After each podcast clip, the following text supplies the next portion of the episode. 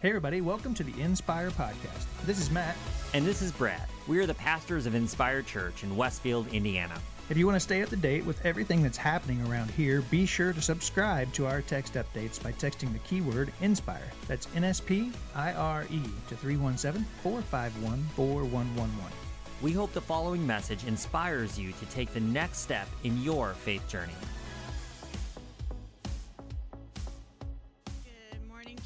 Excited to be here with all of you guys today. Uh, my name is Sarah Daniel, and uh, as Pastor Brad mentioned, I've gotten to know you guys a little bit through the IF gathering that I really enjoyed being at. So if you were there and you met me, please say hi to me before you leave today. Um, and then I really enjoyed being a part of the Fresh Take podcast and just getting to know your church over these last couple of months has been just really exciting to me um, to hear what you guys are doing up here in Westfield. Uh, I live and worship on the Near East side of Indianapolis, so I don't get up to this area very much. So it's been really great to just hear about everything that you guys are doing and uh, just your heart for the community. Uh, and through these last few months, we've been able to develop a partnership uh, between Inspire and Unconditional. Uh, and as Pastor Brad mentioned, uh, Unconditional works with women that work in the adult entertainment and sex industries in Indianapolis.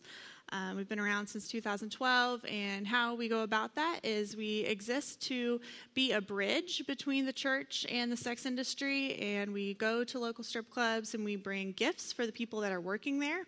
Um, and through that, we just build life transforming friendships and help connect women to resources, provide wraparound support, and most of all, above everything, just to be someone's friend and um, be in their corner for someone that the church has historically just kind of rejected. So I'm really excited to have you guys partnering with us, and I've already been just seeing some fruit from that. And um, if you're interested in learning more, and um, maybe this morning you're like, that sounds really weird, but I want to hear more about it, then I'll be in the lobby after service. Come and chat with me, um, and we can talk about how you can maybe get involved with that. But I was really excited when you guys asked me to uh, speak this morning, and especially when I heard about your sermon series, God of the Underdog. Um, and that I was specifically able to speak on Esther. Esther is one of my favorite books of the Bible. Um, and also one that has been wildly misinterpreted over the years. And so I was really excited to study and dive into that. But then, as I started preparing for the sermon um, and going over my notes this last couple of weeks, I just really had some difficulty of uh, diving into it. And uh, I, I preach regularly at my church at Indy Metro, and I kind of have this ongoing joke with my pastor there that every time he assigns a certain topic uh, or scripture for me to preach over, it's always something that I'm actually struggling with at that time. Uh, so I was like, you're just watching me and waiting, like, oh, well, this is well how, how I'll get Sarah to work on this because uh, she's going to have to preach on this. Well, I can't blame my pastor for that this time because he had nothing to do with this. And as I sat down to prep for Esther, I was like, why is this so difficult for me? And then I realized one of, one of the overarching themes in this uh, book of the Bible is faith and hope in all circumstances, and that God will redeem any situation, even the ones that look completely hopeless, and just having a faith that God will restore his promises, even if it's not how we think it'll look. Yeah, that's not really been my strong point this week. Uh, I've spent a lot of time this week uh, just being kind of annoyed at work and, and not trusting that God's going to do what He says He's going to do. Um, so, if this morning in this sermon, if you are listening to it and just feeling like, oh, that's that's kind of me this morning, just know you're in good company because uh, a lot of these things that I'm preaching about, I've been struggling with all week. So, we can all kind of struggle through this together as we dive in this morning. Um, well, like I said, I'm really excited about Esther, um, and she is one of my favorite people in the Bible, um, but also something that's been really taken out of context. So I'm not sure what your faith background is, um, if you grew up in the church, or if you're a brand new Christian, or maybe you still don't know what to think about all this Jesus stuff. Um, but if you grew up in the church, uh, I myself grew up a preacher's kid in a really small town, um, actually the home of the Hoosier Gym, which I listened to Pastor Matt's sermon last week, and he referenced that. So, um, yes, that's my only sports reference that will be in this entire sermon, because unlike Pastor Matt, I hate sports. Am one of five girls, and I'm a stereotype girl in many, many ways. Um, so, but I am from land of the Hoosier Gym. Um, but anyway, I grew up in a preacher's home and, you know, going to Sunday school, the flannel graphs, all that kind of stuff. And the way you always heard Esther kind of talked about was just sort of like she was this Disney princess of the Bible, right? So it's like, the story would usually go something like this. It's like esther was this poor orphan girl which is like how half the disney princesses start out. Like none of them have parents uh, and so that was esther you know poor orphan girl just waiting for a man to come along and change her life um, like every other disney princess and one day she was chosen because she was so beautiful to compete in a contest to win the affections of the king of the land and because she was so beautiful and charming. Then she was selected by the king, and they were going to live happily ever after. But then the fate of her people were threatened, and she convinced the king to save her people, and they all lived happily ever after. So that was kind of always the, the way I'd heard it framed. And then I remember the first time I read Esther as an adult, I was like, what? This is not what I remember from the flannel graphs. This is a little bit different. Um, so I just want to walk you through a little bit of how the story is more in context. Um, and I'm not going to go into every single piece of this because then we'd be here all day, and I don't want to be that guest speaker. Um, so I encourage you this week to read through the whole book of the Bible. It's only like 10 chapters, pretty short, um, and so that you can get all the side stories and all the side characters and all that. So basically, how this story starts out is King Xerxes is uh, partying with his friends, and it starts with the king banishing his wife, Queen Vashti, because she would not dance suggestively for the king and his friends. Okay, I don't remember that in the flannel graphs. Um, and so, just a little bit of context of this was you know, women during this time in the Bible were really thought to just be property. Um, you really didn't have any rights. Um, your husband was able to control whatever you do, whatever you did, um, and you were expected to do whatever he asked you to do. And so when the queen refused to dance and entertain him and his drunk friends, um, then all of his friends were like, We cannot let the women have an uprising. So the idea to banish his wife came out of a fear that all women would use this to rebel against their husbands. So this would all just start like wildfire, and the entire structure of the kingdom um, would fall to pieces. And so they wanted to make an example out of the queen. So, after the queen Vashti was banished, an order was put out to find a replacement. So basically, uh, the king, the ne- a couple days later, he was sobered up and realized, oh, well, now I don't have a queen. I should probably do something about that. And so uh, they all just, he and his friends decided that they needed to send out a decree to try and find a new queen. So in chapter 2, verse 8 says, As a result of the king's decree, Esther, along with many other young women, was brought to the king's harem at the fortress of Susa and placed in Hegai's care.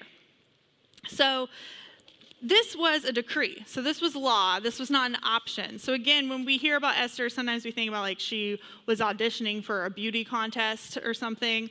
Um, but really, this was people going around and forcing the women that they wanted to be a part of the harem um, to come with them. So this was decree, this was law, which meant it was not optional. And when women and young girls were summoned to be part of a harem, um, this is when their life ended. So it wasn't like you were going and getting like, so the women were expected to have different beauty treatments to prepare to meet the king. Um, and sometimes that can be portrayed as like, oh, well, they just had a year long spa day. Um, but you were not free to leave the palace. You were not free to come and go as you please or even to, to speak to the king if you wanted to. Um, so this was not a great thing to happen to you to be selected to be in the harem. And um, then, after you were selected, then and you prepared to meet the king, then you would be summoned by the king, and it was up to you to please him in his bedchambers. Dot dot dot. You know what that means. Um, so, which is really horrific when you think about it, that um, these young women were forced to join this harem and then they were just summoned for whenever the king wanted to please his desires. And a characteristic of Esther that I've heard praised by people throughout the years and, and in com- even in Bible commentaries is her overall obedience to the situation, that she just followed the rules and did what she's supposed to do. Um, but actually, how Esther feels about what is happening to her is not really clearly spelled out in Scripture. Um, because she, just because she didn't rebel and fight it doesn't mean that she necessarily consents to what is happening to her. Um, it's just merely the context of how women were considered to not have any say over themselves in this time. So the idea that she would fight this um, would be pretty ludicrous. Especially for someone in a position like Esther. Um, she was an orphaned Jew, and Jews were not highly regarded in the society either. And just as even we see in context today, um, for someone who's orphaned, you just you have different obstacles than other people, and even more so during this time. Um, she did have a caretaker; her, she had a guardian, her cousin Mordecai, but to still not have your biological parents um, created lots of obstacles. So, Esther is taken to the harem, and she's chosen to be queen by the king. And again, when we hear like, oh, she was selected to be queen out of all the people, then it's really tempting for our 21st century brains to be like, ooh, like Kate Middleton, cool, she gets to be, you know, the queen of the land. But that's that's not exactly how it was. Um, she's not the Kate Middleton of Persia. Um, she really has no say, and she. This doesn't mean now she has a mutual relationship with the king. Um, she's still not allowed to go to him or to speak to him unless she is summoned by him. So basically, she just has to stay and wait until the king wants to see her, um, which typically, when he wants to see her, it's just to fulfill his own desires. So, um, while this is going on, then her cousin is Mordecai is stationed at the king's gates, and he overhears some people plotting to kill the king and he actually reports it to Esther, who then reports it to the palace and helps save the king's life. So this is important because it's just, again, helping build kind of her rapport and starting to plant seeds of her to have any kind of power, um, which is very limited in this context. Now, Shortly after that, then Mordecai is near the palace, and there is a guy named Haman and he works for the king, and he had recently got promoted. So he's super psyched about his promotion.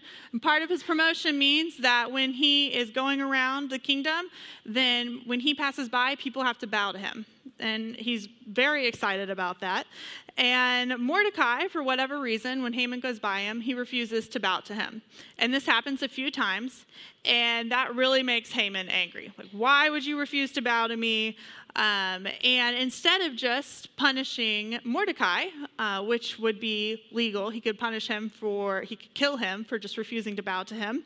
Um, then he decided, not only am I going to punish Mordecai, we found out he was a Jew, so he decided, you know what, I need to destroy his entire people group. Um, and so he manipulated the king into issuing a decree that would annihilate all the Jews and give over their property as well.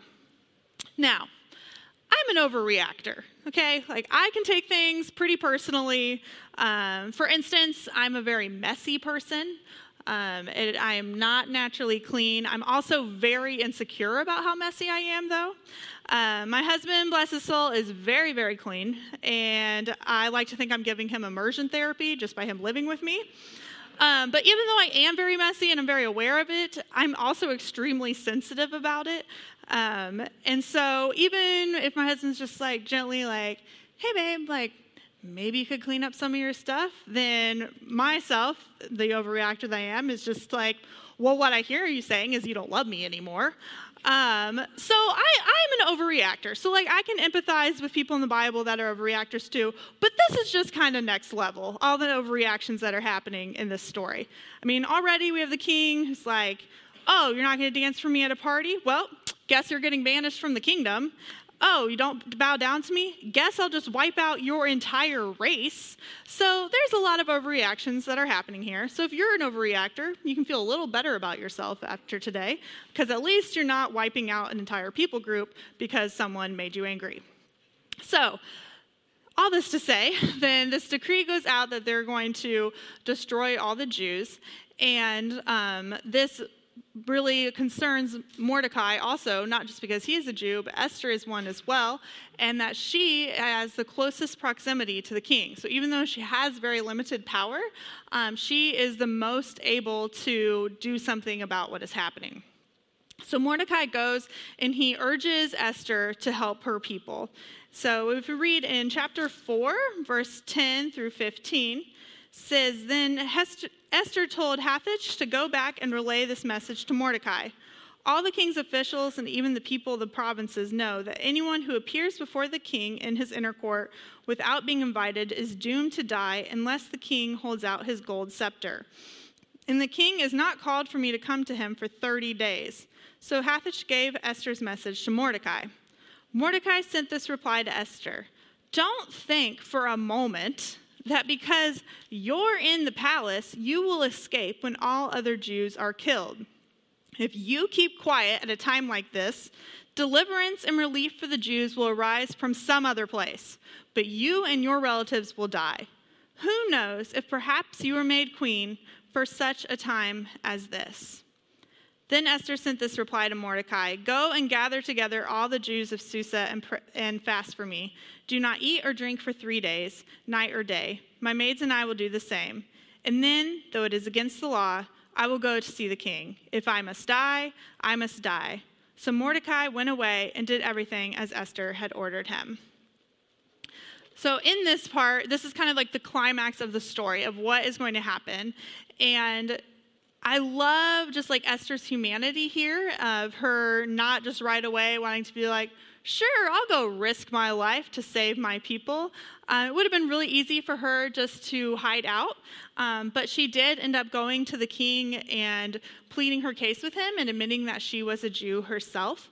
Um, and then he was able to issue another decree that allowed the Jews to fight back and to save their people. And this is a very historical event that even goes, um, is celebrated today by Jewish people. They have a festival called Purim. Um, and so this, she's a highly regarded person because she helped save her people during this time. So that is more of an in depth summary of Esther. Um, so I know it was a lot of information. So, again, I just really uh, urge you to read through the story yourself throughout this week and um, see how it speaks to you. But one of the things that just really stood out to me in this book is well, first of all, God is actually never mentioned in the book of Esther. It's the only book of the Bible where God is not mentioned. Um, but what is so amazing is throughout the whole book, you can see the hand of God weaving through the entire story of just timing and how people are placed in certain positions at certain times to uh, save God's people and to restore this kingdom.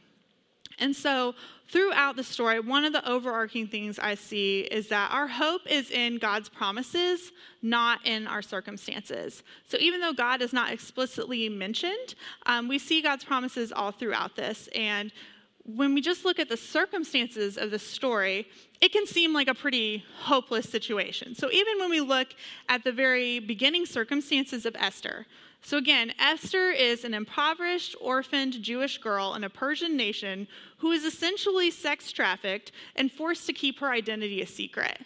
So, not exactly someone that you think, man, I really see God working in her life. Um, someone that you just see the odds stacked up against her already. And as we see as Esther's hesitance and her, her humanity, you know, I can't imagine what is going through her head during this time. You know, all these awful things have already happened to her. And now she's in this position in the palace where she has this choice of either going and risking her life to try and save her people, or she can just kind of try and lay low and hope no one figures out that she's a Jew um, to try and save herself above other people. But I love that then, at, right at the right moment, comes her strong resolve where she says, If I die, I die. You know, sometimes we can look at circumstances and we can try and say, like, well, everything happens for a reason. Um, and I don't really think that's entirely accurate. Sometimes we can say that in Christian circles too, like, oh, everything happens for a reason. Um, but it's more that God will use everything that happens for a reason.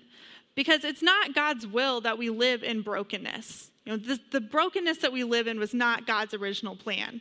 But God will always use a broken situation to glorify Him and bring about redemption. We can look at circumstances and we can say that what Satan meant for evil, God will use for good, just as we see here with Esther. Because what was meant to destroy her will actually be used to save countless lives. And a lot of times people can look at Esther as kind of like a come up story, like poor orphan girl become queen. But really, Esther is not a come up story, it's a redemption story. It's a story of God using her hardship at the margins and elevating her to save her people. We see this kind of thing all throughout Scripture because, as I know you guys talked about last week, God is the God of the underdog. We even see it in how Christ took form on earth. We see it in God's decision to send his son in a lowly manger to be crucified on the cross.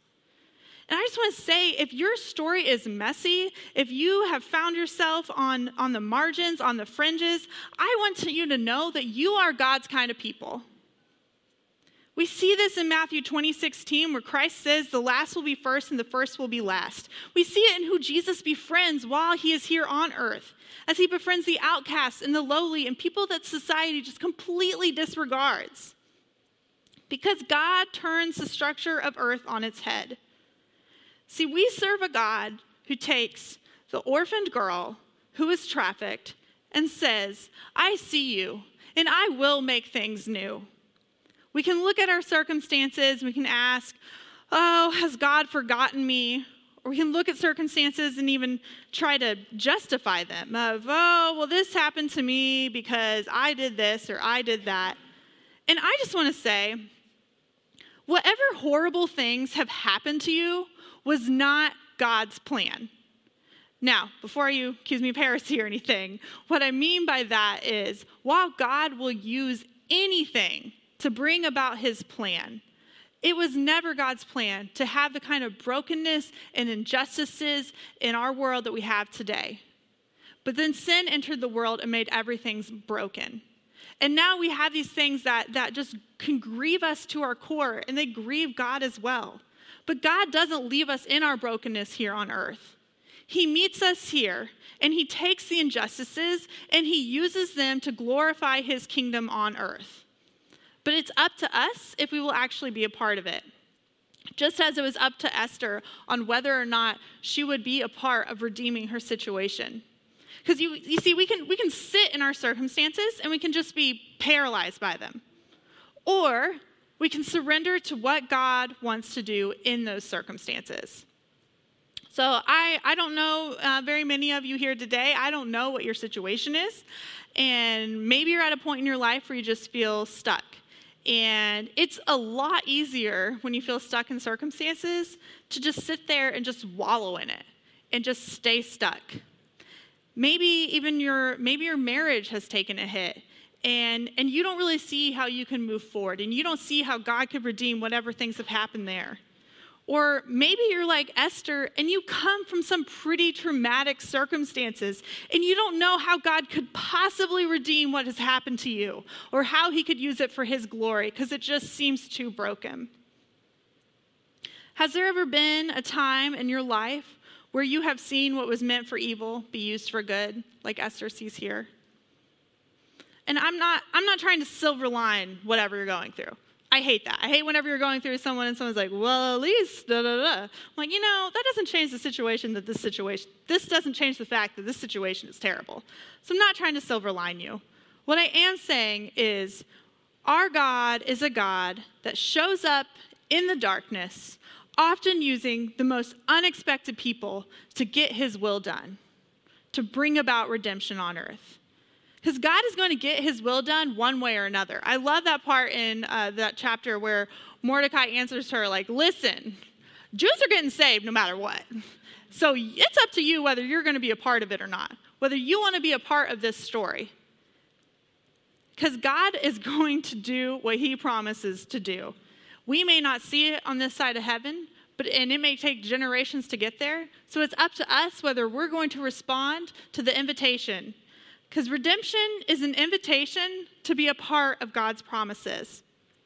You see, there were, there were two parts to Esther's story that she had to consider how to respond to her circumstances, and also the circumstances of her people. Esther couldn't help the circumstances she was placed in. You know, she couldn't help where she was born. She couldn't help the family she was born into. She couldn't help that she was taken and forced to be in the king's harem. Couldn't help that she was even chosen to be queen, which means she's stuck there forever. But when the opportunity for her circumstances to be used for good arose, it was up to her whether or not she would accept that invitation. You see, redemption of a situation is not necessarily easy. It's, it's easy to kind of like talk like that. And again, I think that's kind of silver lining people where we're like, oh, well, you know, God will use it for good. But to actually be a part of that story and to answer that invitation is incredibly difficult. For Esther's story to be used for purpose and to save others, she had to take a huge risk. A sacrifice was made. And we may not necessarily be like Esther and experience this level of choice of die or save other people. Um, I, I don't think any of us will, but who knows? Um, but to follow Christ and to see his goodness redeem our circumstances, it will cost us something. It might cost you your comfort. So maybe whatever circumstances you're in, you see how God wants to move in those and how to change in those, but you really are just like, you know what? that sounds messy. That sounds uncomfortable. I'm just going to stay here and kind of lay low to save myself. It might cost you your, your pride. So again, whenever we can just wallow in things that have happened to us, you know, it's it's easier to just like hold on to our pride of that, um, and not to let God work in that. It might even cost you your your reputation. When God calls you to something, other people might not understand it. I know in, in the ministry I do, I often get people who look at me like I have three heads and don't understand it. So it might cost you your reputation. It's easier to sit in whatever circumstances we're in and not see past what is happening. But when God is calling us to his plans to make all things new, it is always worth it, just as it was worth it for Esther here to take that risk. And I also want to say, even if Esther had been killed, it would still be worth it because she was actively being a part of God's plan. God doesn't just meet us in our circumstances because he loves us, but also because he loves everyone. And you were made with a purpose. So just as, you know, God redeeming Esther's situation wasn't just for Esther. It was for her and the entire Jewish people. You don't know what people are waiting for you to act out and follow God's calling in your life. You don't know who is waiting to hear the good news because you stepped out in faith and were able to use your story and your circumstances to bless and redeem other people. We don't know who is just waiting for us to take that leap and take that risk. So, your circumstances and how you respond are about more than just you. He says, Yes, God took what was happening to Esther and gave it purpose and redemption, but it was not just for Esther, it was for all the Jewish people. Your response to the invitation of redemption affects more than just you. Redemption doesn't necessarily mean our idea of a happy ending, right? I mean, then that would be pretty easy to take the risk. Because it's like, well, if I take this risk of where God's calling me to and letting Him use the situation and circumstances for His glory, it means that I get like a really easy life and everything works out happy, sure, sign me up. Um, but often God's plan is intricate and long, and we don't know where we're, we're at in it. Just as the, we see in the apostles uh, and the early church following Christ and taking great risk, often meant their early deaths. But we see how God used that in his plan, and we see the implications of that even to this day. And I, for one, am very grateful that the early church took those risks and were persecuted and killed to just bring about the good news of Christ. So, even though redemption doesn't necessarily mean our idea of a happy ending, it does mean God's promises being fulfilled. Our circumstances don't determine our calling. There's never a convenient time to follow Jesus. So again, Esther could have looked at where she was and what happened to her and thought, well, this is it. a lot of times, God will call us to things that our background and what we've gone through, it doesn't make any sense that He would put us in that position. We see that with who God cho- who Jesus chose to be the 12 disciples. We see that in the Old Testament with people like Esther. God loves choosing the underdog. He loves choosing the people on the fringes to do things that don't make any sense. And even not just people on the fringes, just people whose stories, it, it doesn't match up. I'm a preacher's kid from a town of 2,000 people that had drive your tractor to school day. It does not make sense that God would put me in a ministry to women that work in the sex industry. But I also know when I was growing up as a preacher's kid in a small rural town, I was one of the most judgmental, self righteous people you would ever meet. And I know that God has redeemed my story by taking away those pieces of self righteousness, by seeing myself in the women at the club. So God will use unlikely people to do his vision, but he will get it done way, one way or another. It's up to us if we respond to that calling. You know, it's really easy to find excuses when we feel like God's telling us to step out in faith, right? It's, I mean, I'm an excuse expert. It's really easy to do. Uh, one of the ones that I feel like I do a lot, that a lot of people do, especially in uh, American Christianity, is that I'm too busy. I got a lot going on right now. I'm just too busy to get this done. I just, uh, maybe, you know, when I'm, you know, single or married or when I'm done having kids or when my kids are moved out of the house or when I retire, it's always, we can be waiting for the next thing. Um, or we can just be uh, what our life stage is. You know, like, uh, well, at this stage in my life, I just don't think that I have any capacity to think about anyone other than myself. Um, I, I met this 90 year old recently who I want to be when I grow up. Uh, and as I was talking to her, she told me, she said, Well, next week I'm starting prison ministry. I said, I'm sorry, what? 90 years old said, You know, I just felt God really calling me to prison ministry, so I, I start the training next week.